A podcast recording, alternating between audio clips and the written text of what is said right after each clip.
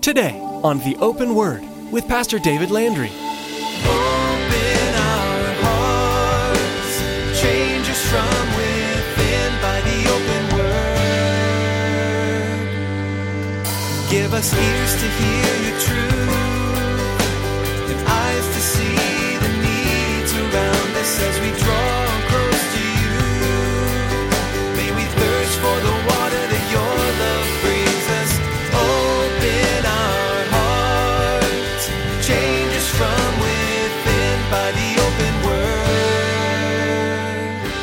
seems right in the eyes of man, I could be and very possibly am moving directly opposite of what God's will is in my life. Can God's people do good things at the wrong time? Yeah, they can. And we do. We do. It, it just made sense to do that. It just seemed logical to do that. And God is saying, I work outside of logic sometimes, son. And yet we just kind of move on. So, the application is I need to check my motives. It can't be just a good thing, it has to be a God thing. As Christians, we try hard to follow God's leading in our lives. In today's message, Pastor David encourages us to make decisions within God's will rather than based solely on our own fleshly desires. We can do good things, but apart from God, they will not succeed or bear any fruit. God even works outside of logic, so we can't trust our own instincts to make good decisions. Are you allowing the Lord to lead you? Check your motives before moving forward. Now, here's Pastor David with part one of today's message from the book of John, chapter 1 Simon Peter.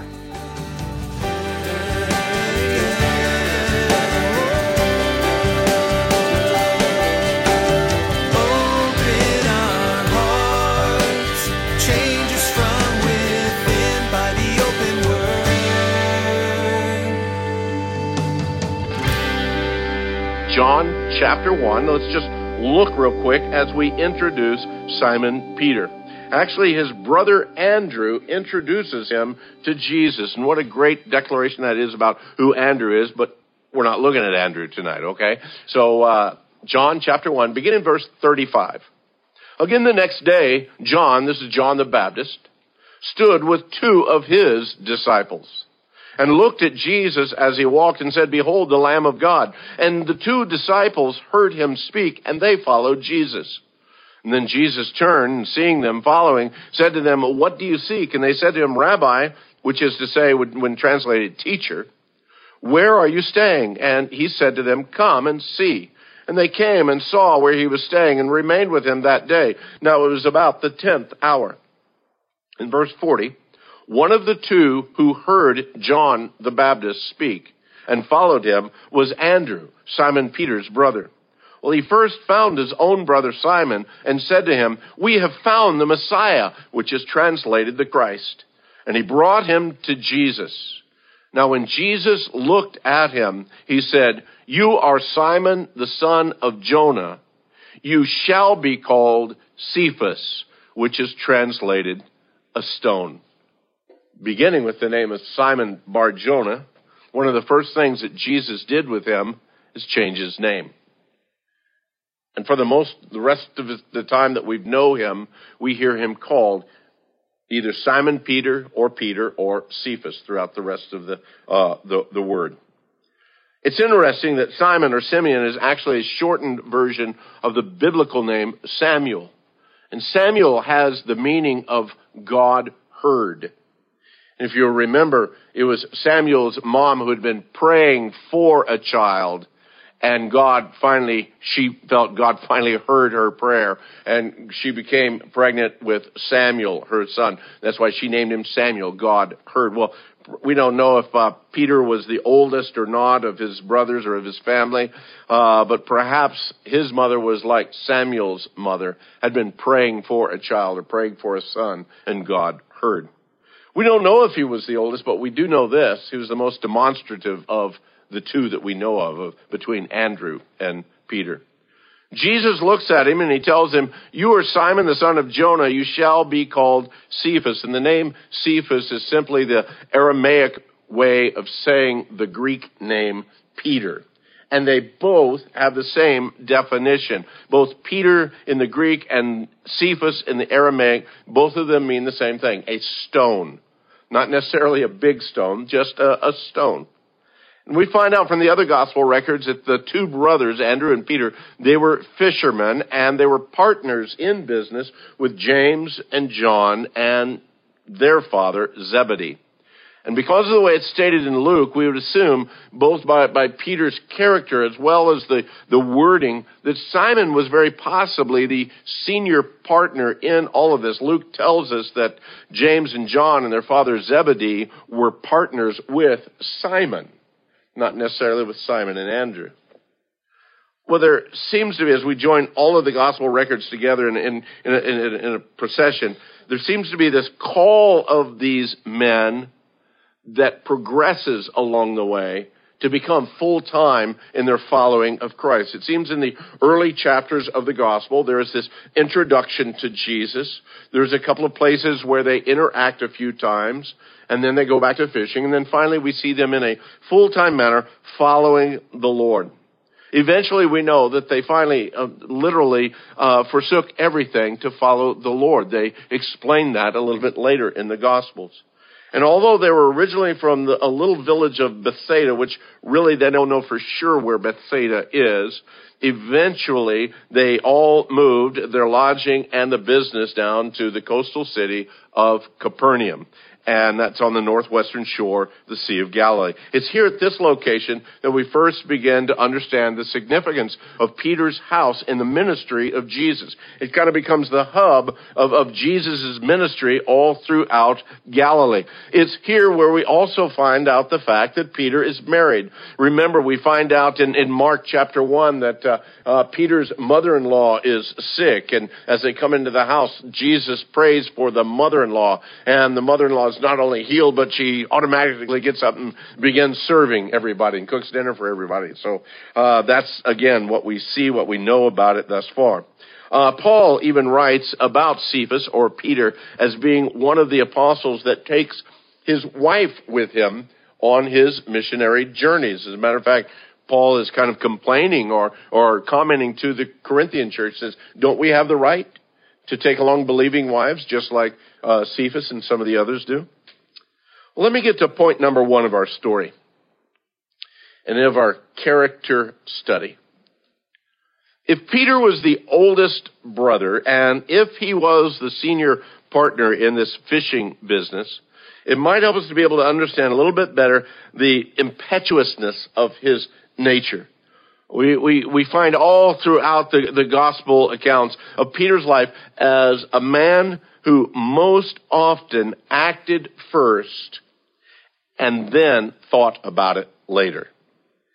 Um, it's uh, Jon uh, Courson who says that he is a reactionary more than a visionary in those other days. He just responded rather than really seeking the Lord out.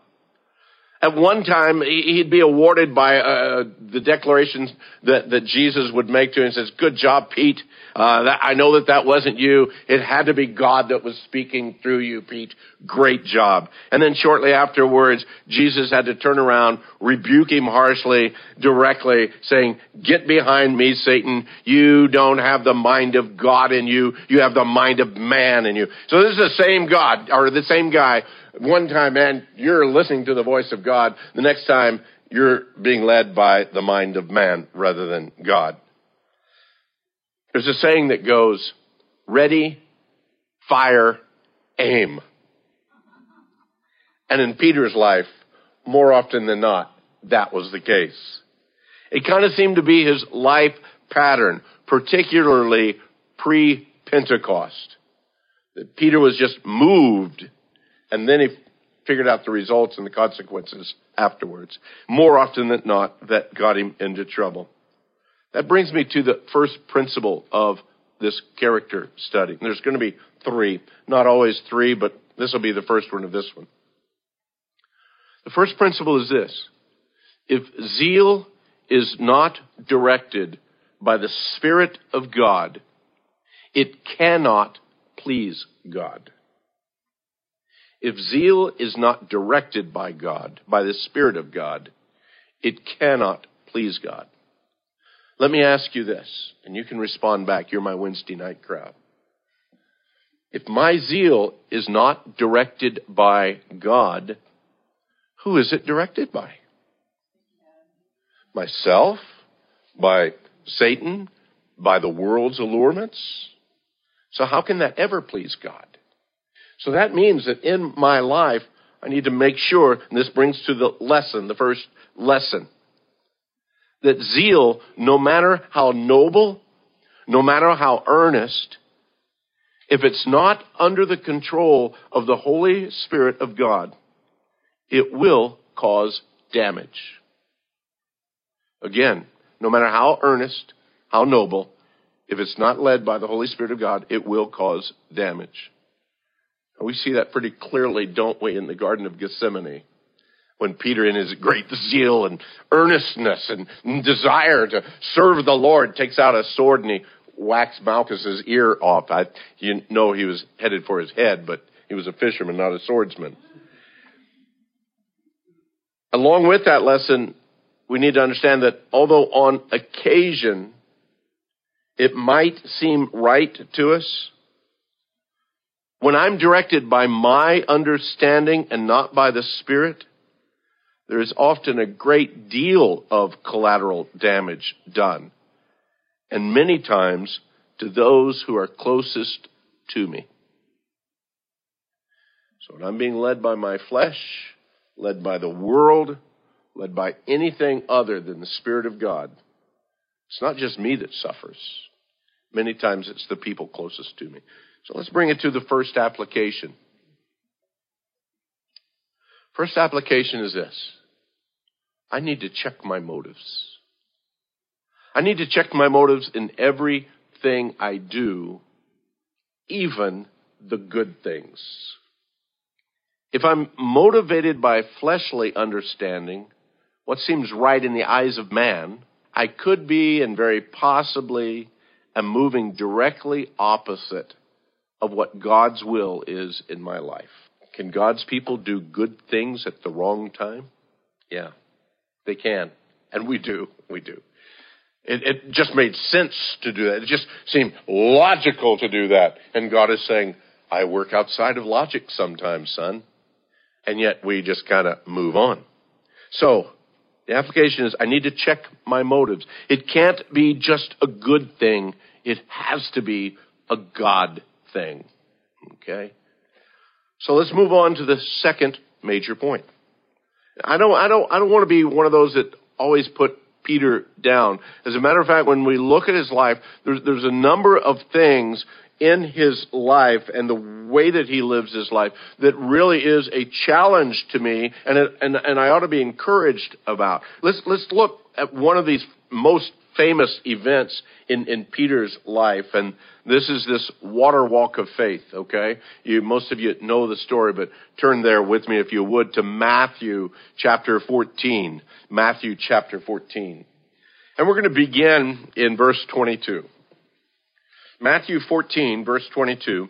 Immediately Jesus made his disciples get into the boat and go before him to the other side while he sent the multitudes away. And when he had sent the multitudes away, he went up to the mountains by himself to pray.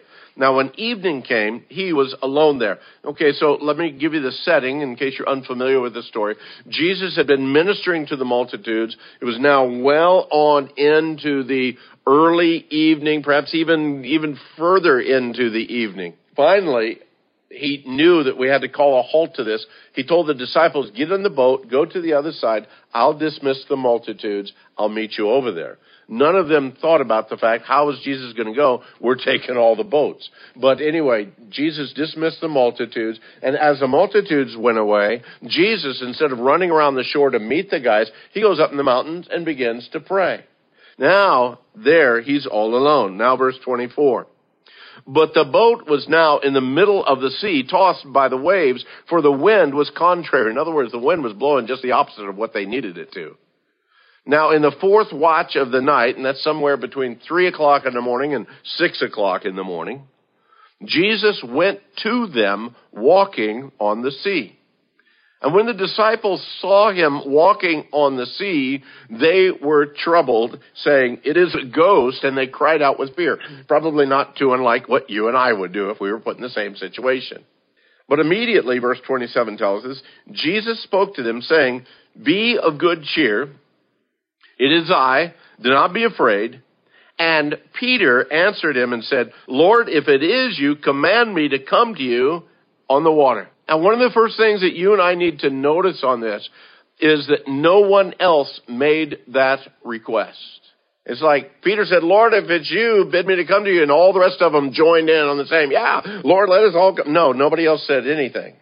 Peter is the only one. It was through that impulsiveness of Peter almost reckless abandon that, that, that Peter had so many times, that with that he was able to experience something with Jesus that none of the other disciples ever had the opportunity to experience. As a matter of fact, that opportunity will never be given again, not to Peter, not to any of the other disciples in the midst of his impulsiveness, you've got to catch this. Peter didn't jump out of the boat, okay? Uh, when, when Jesus says, you know, it's me, don't be afraid, it doesn't say that Peter jumped out of the boat and ran, started running to Jesus. Peter, even as impulsive and reactionary as he was, said, Lord, if it's you, bid me to come to you. I'm going to wait right here until you bid me to come. But when Jesus said, come, Peter did the wildest, craziest thing you and I could ever begin to imagine. He really thought he could walk on water because he trusted the word of Jesus. In his impulsiveness, in his reactionary spirit, Peter says, Lord, boom, you bid me, I'm there, I'm going. I wish that was the end of the story. But you and I know that it's not. Verse 29 so Jesus had Come, and when Peter had come down out of the boat, he walked on the water to go to Jesus. None of the other disciples can claim that. Only Peter. But verse 30 is where we get it. And when he saw that the wind was boisterous, he was afraid. Now, if you underline, highlight, or draw circles in your Bible, which I encourage you to do if it's your Bible, or if it's your neighbor's Bible, you can do that too. You can underline, circle, draw an arrow to when he saw the wind. When he saw the wind.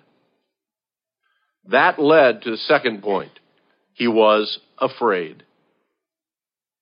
That led to the third point. He began to sink. He saw the wind. You think the wind was there before he got out of the boat? They'd been fighting the wind for hours trying to get across the Sea of Galilee, which is not very big. The wind was blowing when Jesus came walking across and said, Ah, it's a ghost. Ah. And Jesus said, No, it's me. Don't be afraid. The wind was still blowing. There were still waves going there at that time. Jesus said, Hey, it's me. Come on out. Peter got out of the boat. The wind was still there. But the trick is, is that when he saw the wind, that's when he became afraid, and when he became afraid, that's when he began to sink. He cries out, saying, Lord, save me. And immediately Jesus stretched out his hand and caught him and said to him, O you of little faith, why did you doubt? Why did Peter fail in his walk of faith? Same reason you and I do. He got his eyes off the prize.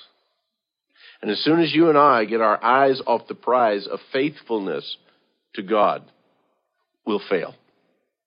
I don't care how strong you are. I don't care if you got big flipper feet that you think you're going to be able to walk on water. You're not going to do it. Your walk of faith will struggle, stumble, and eventually fail if you get your eyes, if I get my eyes off the prize. He was no longer looking unto Jesus he began to look, catch this, he began to look at the impossibility of what was going on in his life. And folks, I know that for a lot of us, impossibilities roll in. I mean, they just don't stroll in, they roll in. We don't just stumble upon them, they come by waves. And if we get our eyes on the impossibilities, we become afraid. And when we become afraid, with our eyes off the prize, off the Lord, we'll fail. As soon as his eyes left the gaze of the master, his faith drained away like somebody would tear the bottom out of a boat in the middle of the sea. It wasn't just a little leak that started happening. No, the bottom was ripped out and boom, he started going down. In principle, that's not too far from another event that happens later on in the Gospels, near the end of the Gospels. It's, it's what happened to Peter when he was in the courtyard of the high priest as he denies the Lord those three times. Remember, just a short time before, here Peter was willing to come against 500 armed men with only one sword. Yeah, he was ready to walk on water again. He was ready to believe the impossible. He was ready to go. But let me ask you this. Number one, did Jesus bid him, Peter, get your sword? No, he didn't. Peter drew the sword in his own strength, his own logic. It made sense. It was a good thing. I want to protect Jesus. It's a good thing to do, but I'm not following the Lord in this. I'm following my own logic. I'm following my own understanding. I've got the resource to do it. And surely the Lord will make it better. You know, I know He can do those kinds of things, but God didn't tell Him to do. He was ready to walk on water, but it wasn't time to walk on water. He would have continued on. I think he would have continued on to his own death, but the Lord had to stop him even there. And then the Lord had to take care of the collateral damage of, again, his acting and responding, reacting by his own logic. Now, after following there in the garden, after they arrested Jesus, Peter followed. And remember, the, the, the, the gospel is very clear. He followed at a distance. And it ends up, after he follows in the distance, he finds himself in the courtyard of the enemy.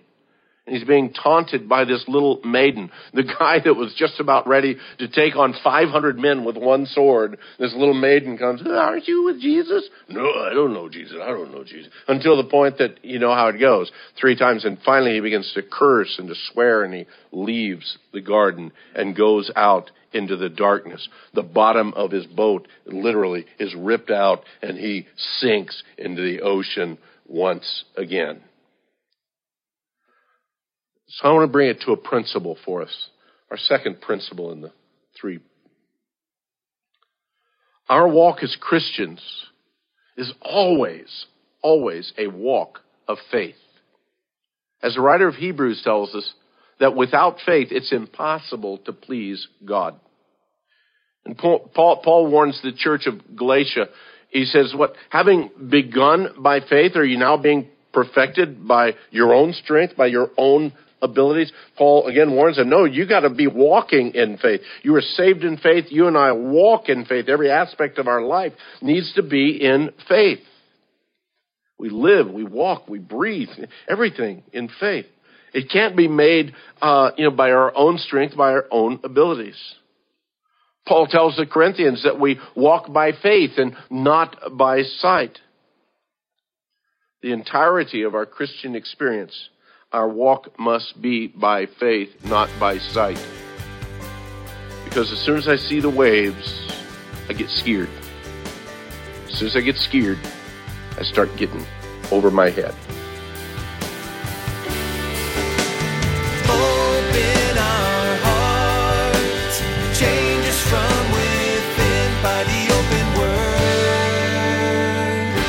Pastor David has been introducing us to biblical characters through this series, some who knew Jesus, some who only knew the prophecies, but all who were led by their Creator. They weren't perfect, as we see again and again, but that didn't disqualify them. Mistakes don't disqualify you either. God can and wants to use you today to do something incredible for the kingdom. Are you ready to step out in faith? We'd love to be praying for you as you do. So give us a call at 520 836 9676. That's 520 836 9676. We are so glad you tuned in today to Pastor David's teaching on the open word, and we pray you've been encouraged. Would you like to hear more messages from this series? Pastor David's here to tell you how. Hey, thanks, Chris. All the messages you enjoyed here on the Open Word are available on our website. Just visit theopenword.com and click on Teachings. You can scroll through our archive and listen online, or you can download the teachings to take with you on the go. I've even provided my notes for most of the teachings so you can read right along. You might see something new your ears may have missed. Feel free to share any of my teachings if you feel it would benefit a friend or a family member. That website, one more time, is theopenword.com. We'd love to meet you in person too. If you're in the area, come join us this weekend at Calvary Chapel Casa Grande. You'll find all the information you need at theopenword.com. That's all for today. Join us next time for another edition of The Open Word.